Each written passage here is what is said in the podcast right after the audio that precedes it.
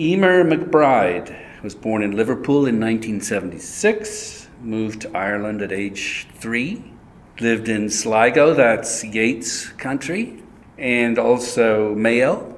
And then you moved to London at age 17 to study drama. You turned to writing and at age 27 wrote A Girl is a Half Formed Thing. And then you spent the next nine years trying to get it published. Welcome to the Bibliofile. Thank you very much. I want to drag you through those nine years again, if you don't mind. Just because I think that's got to endear you to all the aspiring authors out there, their persistence. Well, I think uh, people do seem to see it as a kind of inspirational story, but I am very cautious about that approach. I think, um, you know, it's not very advisable to spend nine years of your life trying to get something to happen and not really knowing whether it would or wouldn't happen. And that's that's just not a kind of, of life that I would recommend for anyone. How was your opinion of your own writing during that time? Did it fluctuate? I don't know. I think I thought that the book was right. And I didn't know if it was good or bad, but it, I knew that it had to be the way that it was. And also that the way that it was was causing it to be hard to get published. And I, I certainly had to have a moment where I, I had to decide whether I was a writer or not. And if that meant that I was a failed writer. Better than not being a writer at well, all. Yeah, I had to kind of choose. I had to choose that, or choose the potential that that might be my future, um, and whether I should then continue to write or try and do something more productive with my life. And and I and I realized that really writing was was it. That's who I was, and that there wasn't anything I could do better, and there certainly wasn't anything that I liked more. Mm-hmm. And that it was a way of life that I couldn't live without. And so, you know, I started working on my second novel. And of course, you know, worried about whether I was writing another book for the drawer. But the act of writing sort of overcame my qualms. That's the way you get joy, not happiness. Yeah, I think so. I think it's important to, you know, like the Russian film director Andrei Tarkovsky, when asked, you know, what you should do with your life, said, you know, you have to work out what it is that you do and then you just keep doing it. And and so that's you know, writing was who I was and and so I worked on the Lesser Bohemians and I did not know whether anything would ever come of that either. So the first book took you six months. The second book took you nine years. Yes, it was a much longer process. I didn't write for three years after I finished A Girl is a Half Thing at all. Mm. And then I, I kind of had my moment of revelation, and my husband and I had moved back to Ireland. He must have loved that revelation because you weren't going to earn any money, right? That's right, I wasn't going to earn any money. And not only that, we had owned um, half a house in a part buy, part rent scheme. And when we moved back to Ireland, we sold the house. And the profit that we made basically subsidised my writing for a year or two. So, of course, everyone was going crazy, going, oh my God, you can't spend it. This is your property ladder money. And so we, but we had always been very clear that life over lifestyle was the way that we wanted to live. And he believed that I was talented and um, and you know was very very supportive of that choice to, to start writing again. So it took me a long time really to get the kind of the muscle back from mm-hmm. having not written for such a long time. Um, and I think that was it was a good year before I really felt that I was writing properly again. Um, and then it just took me a very long time to really dig down into what the book was about and that was yeah a very slow process. And then you uh, were, were they friends of yours that approached you about publishing the, your first novel, or?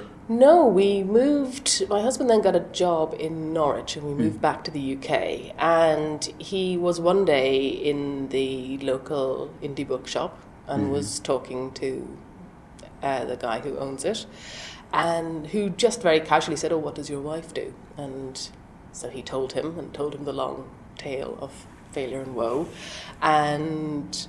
Um, Henry, who owned the bookshop, said, Well, that's sort of interesting because me and some of my friends are thinking of setting up a press. Do you think she'd let us read the book? And I, of course, said yes. And that's how the book came to be published. It's the Galley Beggar Press. It was published in 2013, a thousand copies. That's right, which we hoped we would sell over the course of a year if we were lucky. And I guess they had some kind of distribution network that put the book into some of the bigger Waterstones and places like that. Yeah, I think, well, you know, it was only the second book that they had published, and they were really doing it out of their front room, but they had made an agreement with a, a distributor, but I think everything in a very kind of small, low key way because they had no money, and, and none of us had any expectation of the book kind of doing what it did. in the Because end. it's, quote, difficult, unquote. Yeah, I mean, for me, it was total joy to see it in print. I mean, and that was the height of my expectation.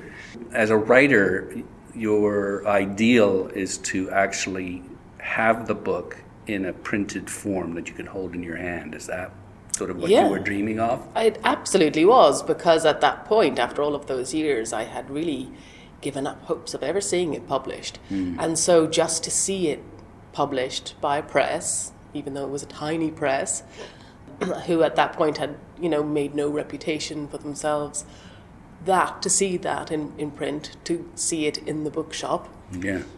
was amazing. Was absolutely amazing. More amazing than winning all the because the book went on to win and let's do this here. The Irish Novel of the Year, the Desmond Elliott Prize, the Faber Memorial Prize, the Goldsmith Prize, and the Bailey's, formerly the Orange Bailey's Woman's Prize. That's right. Now Faber obviously saw this.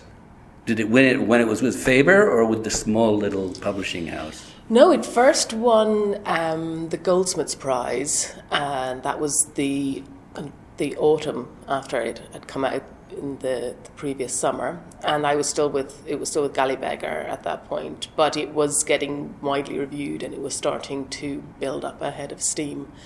And then it was shortlisted for the Folio Prize and it really was kind of taking off. Then it was shortlisted for, for the other prizes, and at that point, it started to get very hard for Galley Beggar to be able to manage it. because they they they did their thousand, but then they started to produce another thousand Yeah. and another thousand, and then Exactly. Well, they had to keep keep printing, and because of the way distribution works, of course, they weren't going to see any money from any of that for months and months and months. Oh, of and of course, they couldn't afford Yeah. to keep laying out, even though the need was there. right, uh, for the books. Um, and so they did a deal with Faber, whereby Faber took on the mass market rights, and they retained an interest in it. But Faber then took on all the financial responsibility, and they brought out their own edition. so did they approach Faber or did Faber approach them? I think Faber approached them. Faber had, I think, and they had a number of different approaches from from publishers, Okay. and then they decided that Faber was the one they wanted to go with. And I guess, the, and don't answer this if you don't want to, but the deal that you had with the, the initial publishing house, are they doing all? Were they they were doing all the negotiating for you Yeah, Galley Beggar did all the negotiations for the for, for the sale. first for the first book? For the first book, yeah, they only had the rights to the first book. I see, okay. I hadn't sold uh, the second book, and I didn't sell it for another few years after that. Okay. So how did Faber treat you? Great. I found them all to be really kind and really supportive, and I felt that it was really the right home. That Galley Beggar had really chosen the right place for it to go to. That Mm-hmm. It kind of belonged. It's a, such a fantastic publishing Yeah, house. and I was very, you know, I, I felt very honoured, really, to to join that list, and they really did very well by the book, and really kind of also helped me because, you know, I was suddenly moving from living a completely quiet, private life where no one cared whether I lived or died to having a sort of public facing life, which I was completely unprepared for. Yeah. And that- having to appear in public and read and answer questions and do interviews was I found very hard to adjust to, and really freaked me out actually. And and they kind of helped a lot with just kind of helping me negotiate how to do all of those things. Like how? Well, for one thing, they were sort of gatekeepers in terms of saying, you know, enough is enough. You're clearly exhausted. Don't do this. Don't do that. Or and they were able to assess what kind of things I should do and not kind of spend a lot of time and energy kind of traipsing around the the country doing events that I didn't really need to do. Because of course I felt like I had to say yes to everything because I couldn't believe that anyone was asking me to do anything. You're right. Um, and I kind of got very exhausted Yeah. very quickly because you know I also have a, a small child and I was writing and it was just it was very very overwhelming. And they, they were great at sort of organizing me, which was really what I needed. And at what stage did the Wylie agency come in? The Wylie came on beforehand. That was around about the time I won the Goldsmiths Prize, I think. I had had an agent over the many years who had never sold the book.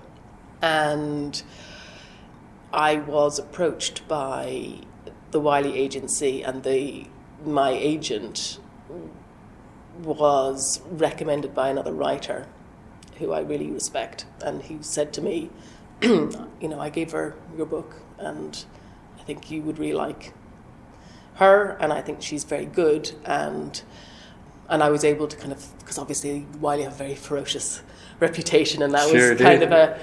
I was a The bit jackal, anxious right? about yeah, I was a bit anxious about about again being involved in something that I didn't really know very much about. But I also knew that with everything that was going on with the book, I needed someone who knew the business Yeah. who, who- yeah. and who I felt I could really trust to do right by the book. And mm. when I when I I met her, Tracy, I was very impressed with her immediately and felt that she was someone who I really wanted to work with.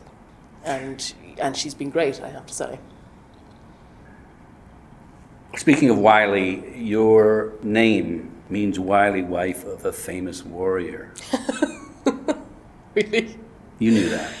No, well, Emer is she was the the wife of Cuchulainn, who was kind of the famous Irish Irish warrior. But she was yeah, she was gifted with the seven gifts of womanhood or something. But I think she was quite a formidable character, which On I quite own. like associating myself with. The book itself, uh, A Girl is a Half Formed Thing. I'm just going to read out a few things here about it. It shows great insight, brutal detail of a young woman's relationship with her brother who has a brain tumor, an unconscious railing against a life that makes little sense, thoughts, feelings, and sexuality of a vulnerable, isolated protagonist. Does that uh, adequately uh, describe it? I suppose that kind of gives a gives you a bit of an overview of what it's about. I think obviously the way it's written is very important Mm-hmm. to to the book more than more than you know it would be for a conventionally written novel. Actually, I want you to find the difference between being called stream of consciousness, but did you call it stream of existence or a stream of pre-consciousness? Yeah, I, I think stream of consciousness doesn't quite cover it. I think it is. I'm obviously influenced by that tradition, but I feel that I've tried to do my own thing with that, and and it's not really about inhabiting the mind of someone. It is about inhabiting the whole life, the physical life of the Yeah, person the as body well. Yeah. particularly. Yeah. How do you do that? how does Well- language how does language allow me to experience my like you want virtual reality it seems. Yeah, I, th- I think so. I, re- I really wanted to, I wanted the reader to have a completely different kind of experience. I wanted them to feel as though what was happening in the book was happening inside them, inside their own bodies. So you want you want them to feel physically physically feel it. Yeah, I wanted them to feel completely complicit in what was what was going on, and to to not be able to distance themselves from it, to not be able to m- make a judgment about it until uh, until it was done. Because I knew that the book, you know, the book was obviously it's a painful book to read. It's it's in some ways brutal, um, and it's filled with difficult emotion, and and I really didn't want to kind of spare the reader that experience that the girl goes through. I wanted them to know what it was like to be someone else. Because that's what you did. I mean, that's what being a writer is: is becoming someone else. I don't know if it is. I suppose it's it's certainly spending a lot of time thinking about being someone else in some ways, and of course, in other ways, it isn't. It's you know, it's also part of yourself, just not necessarily literally. Well, it's kind of a, a gift to be able to experience another life in addition to your own. Yeah, I, I think sometimes it is a little like that, but I think that that can be the same for anyone who's, who, for instance, who is interested in performance. There's an element of, of kind of, as the actor says in the, in the second book, of, of giving yourself a life for free. And I think that does apply to writing as well. This is the quote that you had over your desk. Know, it took a while to bring James Joyce in, but. Uh, we always get there in the end. One great part of every human existence is passed in a state which cannot be rendered sensible by the use of a wide awake language. Cut and dry grammar. Yeah, I'm trying to read my own writing. Go ahead, plot. Go ahead, plot, yeah. So he's trying to capture something that's un- uncapturable. Is that it? Yeah. Um, or it is, but you're striving, and that's what writers. That's why you are so fascinated by experimental fiction. Reading that quote certainly pointed me in the direction where I wanted to go as a writer. That I really wanted to try and find a new narrative perspective, because I, you know, I do believe in making it new. I do believe you should be always pushing forward. What, what has anyone done since Joyce? Well, and this is, I mean, and this was has always been my contention is that it was modernism was sort of prematurely closed down. I mean, there was kind of Beckett still going into the to the eighties, yeah. Um, but he was alone in that, in ploughing that uh, furrow, and I think it had just been decided that modernism, that maybe with Finnegans Wake, it, it, had all gone a bit too far, and that was enough now. Yeah, where do you go from there? Yeah, yeah, social realism was was the only way, and and I disagreed with that. And so your addition to the the effort is to try and convey this physical sense. Yeah. Yeah, absolutely. That, it's more, it's not Molly Bloom lying in bed thinking. You are not privy to mm. her personal thoughts. You are privy to, to the girl's thoughts, but, but you also have access to her entire self, to, to how it feels to be inside her body, and to witness how she witnesses life going on around her. Mm. Um, and that is different to stream of consciousness. Mm. And you do that by um, avoiding tangible information about time and place and leaving characters unnamed. Well, in, in A Girl is a Half From Thing, I did, and that was about kind of removing the markers of identity. You know, when, when, uh, when a writer sits down, they provide lots of facts, the reader immediately knows that the person they are talking about is not them it is the character, and the character is separate from them. Mm. And I didn't want the reader to feel separate from the character, so I removed all of those indicators, all those things that we are told make up ourselves. And, and hopefully, it allows the reader to have a greater sense of identification with the character. So it's a difference between going to a movie and strapping on virtual reality yeah. nodes nodes on your putting yeah, those nodes I mean, I on your body and and getting in there and being that yeah i mean i think the the writing is it's like a hyper reality and it, it moves quickly moves as quick the language moves as quickly as, as the human mind moves or it's i'm trying to make it do that because mm. i want you know I, I want the reader to be have to be very reactive Okay, so there's no grinding and no thrusting. Well, this is when we're talking about Lesser Bohemians now, which is my second novel, um, which features large amount of sexual content, um, which I was really very interested to write about. Um, but what I realized very early on was how impoverished the sexual vocabulary is.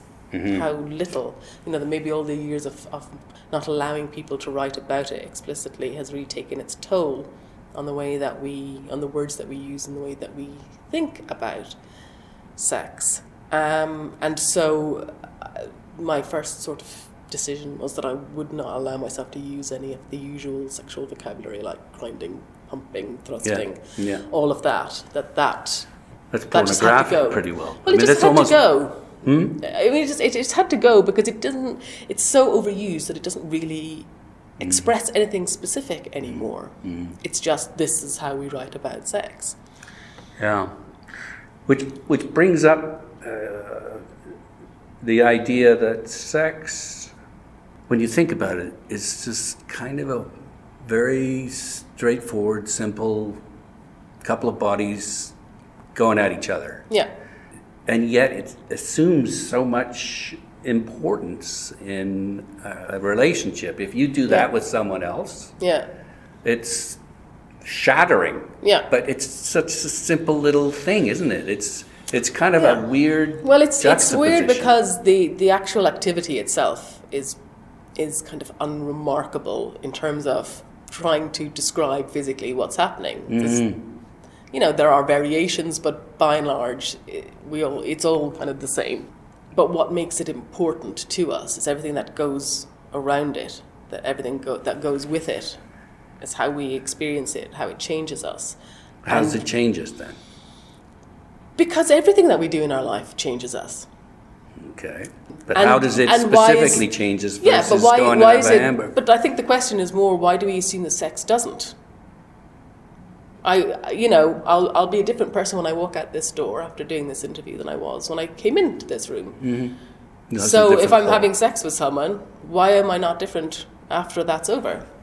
And I think the, it's this is the way that sex has been sort of hived off from the rest of life, as though somehow it's different, hmm. and it's not. It's the same. And so I kind of realized with writing it that that the sex in the book is about character development, like everything in the book is about character development. Hmm.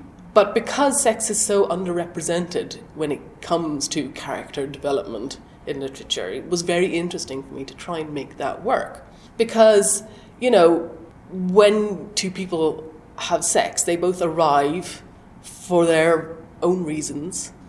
They Yeah. go through the experience together. pleasure. But sometimes they want pleasure, sometimes they want revenge, sometimes they want pain, sometimes they want happiness. You know, people have sex for lots of different reasons. Main And reason both is people- pleasure. No, well, I disagree. I think it's, Maybe that's a male-female it's a- I thing. think it's a it's a component of it, but I think people often have sex for lots of conflicting reasons, and when those two people come together, there can be a lot of interesting things that happen in a room if they are not after the same thing at the same moment. Well, the characters in the Lesser Bohemians, they start off as just casual sex. Mm-hmm.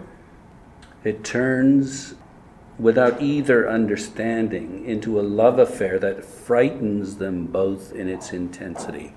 So, why does it frighten them? Because they're so vulnerable? I think yeah, they're both you know they're both arriving at this position of being together from different points. He's a lot older. He's very sexually experienced. She's young. This is her first sexual experience. Her first.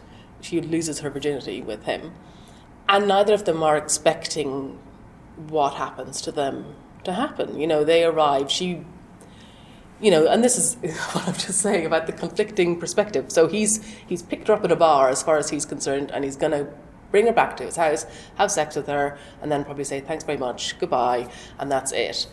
And she's as far as she's concerned, she's kind of picked him up in the bar because she wants to lose her virginity, and she likes the look of him, and she thinks, okay, I'm going to get it done tonight. And afterwards, I'm going to get up and say thanks very much and leave, and I'm never going to see him again.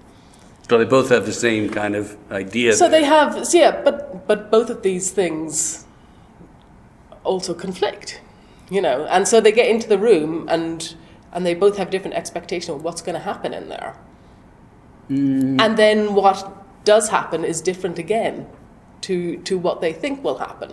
So he's very when he finds out that this is what she's after, that she wants to lose her virginity, he's he suddenly softens up a lot with her. He suddenly becomes very aware of her vulnerability and becomes very keen to sort of take care of her in the process. But for her, she feels humiliated by having kind of revealed this vulnerability to this man. And so she sort of humiliates him. And then he ends up feeling completely humiliated by the experience, and she feels humiliated. And neither of them get up and say, thanks very much, and that's it. You know, so in that scene that happens between them, you learn a lot about who these people are. And then, of course, then the next time they meet, they accidentally meet up again, and they they have sex again. But they're they're then bringing the experience, the previous experience, into the new experience, and they're changed by that again. So the, they arrive with this experience, and they are they're changed by that, and how they interact is changed by that. And each time they meet, they're changed again by each other and by what happens between them. Have you read Stendhal's On Love? I have not. Gotta read it. If this is an interesting topic, Mm-hmm. Okay. it's really, really wonderful. Yeah. He talks about this little branch in a Bavarian salt mine that's called crystallization, about mm. how when you fall for someone, you- you're sort of vulnerable and terrified that they're not, they're going to leave you or they don't care as much Yeah. about the situation as you do. Yeah, and yeah. then, then you come back again together and it's wonderful. And then you, you know, it's a sort of a, each time you add a crystal to the, to the little branch. Yeah. Does that happen in the book? Well, it does and it doesn't. They they accumulate. They definitely accumulate a life together, um, and it also the relationship allows them also to deal with things that have happened in their pasts that they share.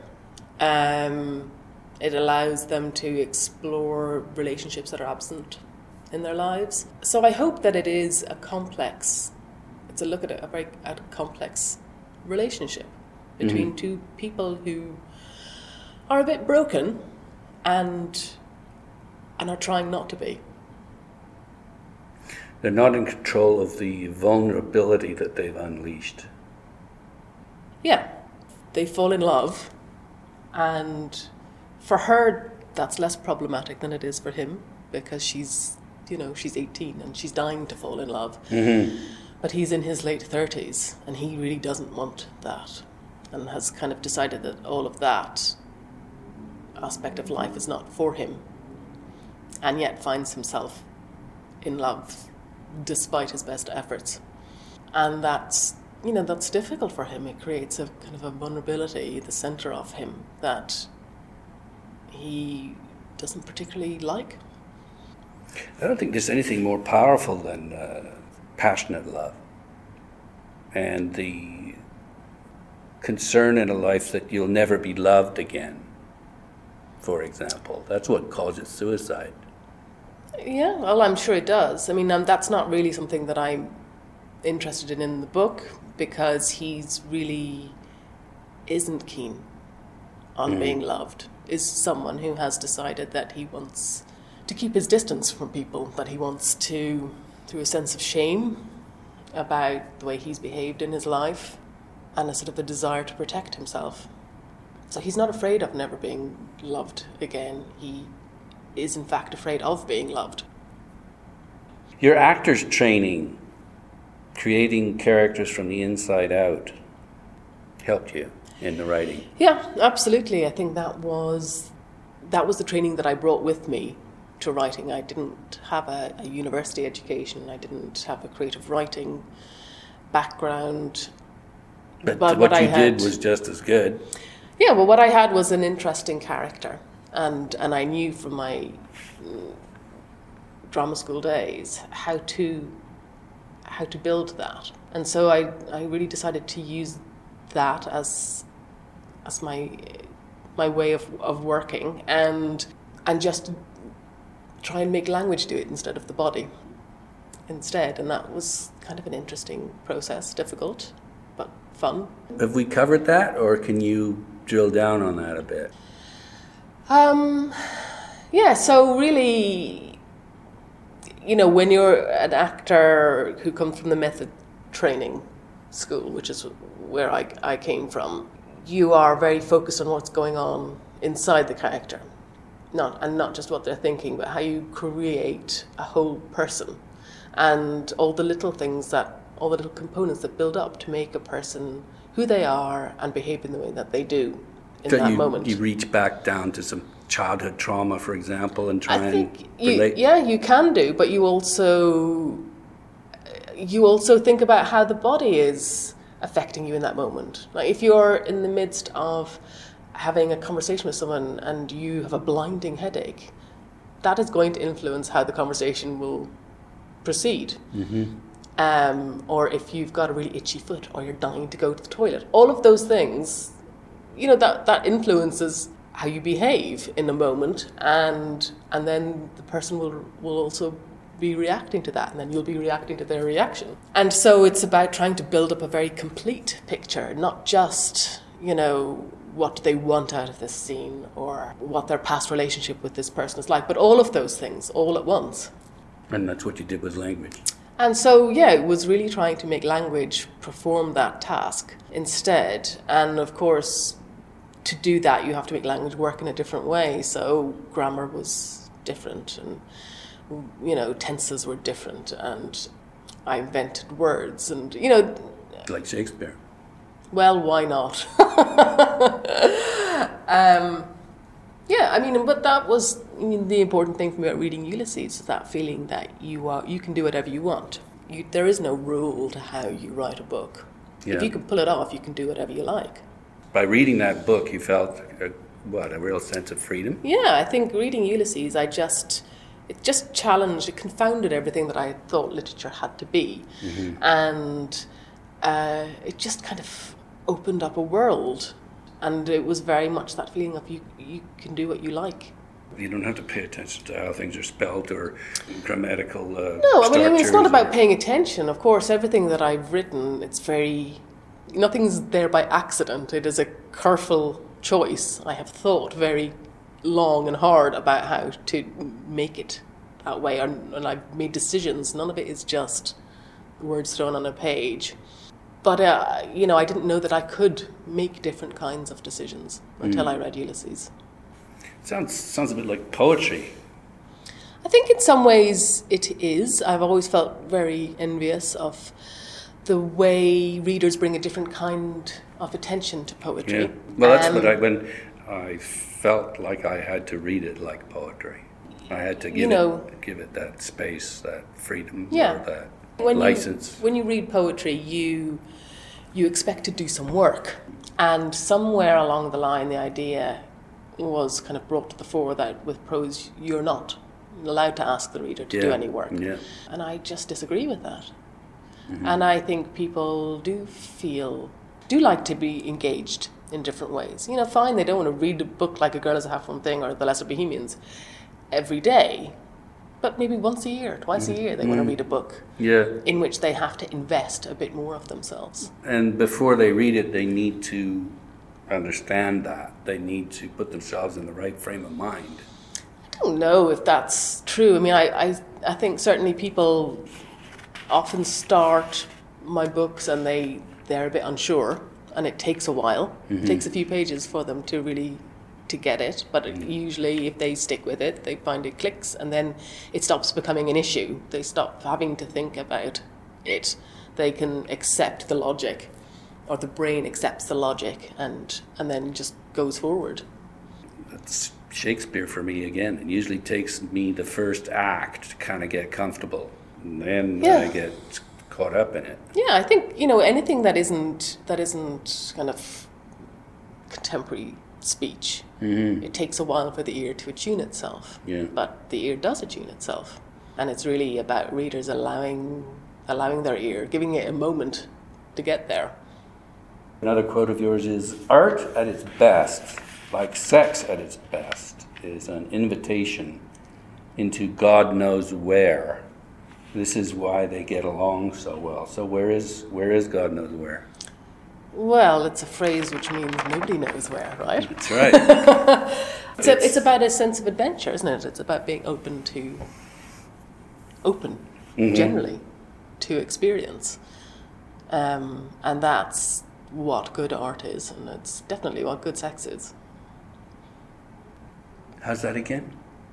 Well, I think if you arrive in your bedroom and you just have a very particular way of how things are supposed to go, Yeah. you can really miss out. Yeah. I uh, interviewed Adam Gopnik, the critic for the New Yorker, last year. He made a joke about uh, married couples who've been married for quite a while, and sex is like a reenactment of the Civil War. I'm not exactly sure where he went, what the punchline was. You know the outcome, though, but. Yeah, yeah. So you don't know the outcome? You, you go in with what? I think go, you, like- you, you, you, you go in and you are open to the experience and and you, can allow yourself to be to experience things in different ways. I think when you go to an art gallery, you don't go and look at a picture and think, I'm I'm going to go and look at this picture and I already know how I'm going to feel about it. Why would you go to the art gallery if that's how you feel? You know, if, that, if that's your approach, you go and you look and you you allow whatever occurs in that moment to affect you. Yeah, you want something to wash over you or some thought to come to you that, that you haven't had before. Is that it? Yeah, but you know, if it's if it's sex rather than art, it's about making a connection with another person. And and if you go if you if you climb into bed deciding right uh, this and this and this is going to happen and this is going to be the outcome, you're not really involving yourself with the other person, are you? You're being open to the experience, to the moment. Uh, it sounds a bit airy fairy to me. Well, not to me. Going in with an open mind that you're going to experience something new or you want to experience something in another world, orgasmic, that's the way you should approach it. I mean, I'm not particularly interested in telling people what they should do. That is No. what I'm interested in. Everyone should do whatever they Yeah, want themselves. Yes, of course. You obviously get enjoyment and satisfaction using this approach. I just, I'm not sure I understand it though. I don't know what more I can say to explain it. I think, you know, writing, it's very important to be open. Mhm, To whatever comes in, Yeah. comes in. And I think that is a great principle for life in general. I couldn't agree with you more. And I don't know how I can explain it further than that. I understand that perfectly. I'm just, it's the sex that I'm just. uh, Well, it's not my job to educate you about sex. That's what I was hoping for. Sex uh, is a way to speak to each other about what you can't verbalize. yeah. Well, obviously, it's a, primarily a physical act. But when it's really great, it's it's like it really is a way to express your love. I think. Yeah, I think it can be, yeah. But uh, I think people also express a range of emotions through that experience. Yeah, Interested some people cry. Yeah, but I think also, you know, it's it's not always about being in love, and and I and I really wanted to write about that. That sex, people use sex for lots of reasons, Mm-hmm. and which I, I think is something that's not written about interestingly. And I wanted to try and do that. Well, you've succeeded. Well, thank you very much. Just finally, what are you working on now? I am. I've just uh, finished a new novel, and I am Got a name? not that I can say just yet. Okay. Um, oh, I've got yeah, I've got a few things on the go to be honest, but I can't really say too much about those things at this time. Okay. And this with Faber? Uh, yes, it will be Faber. Okay. Great.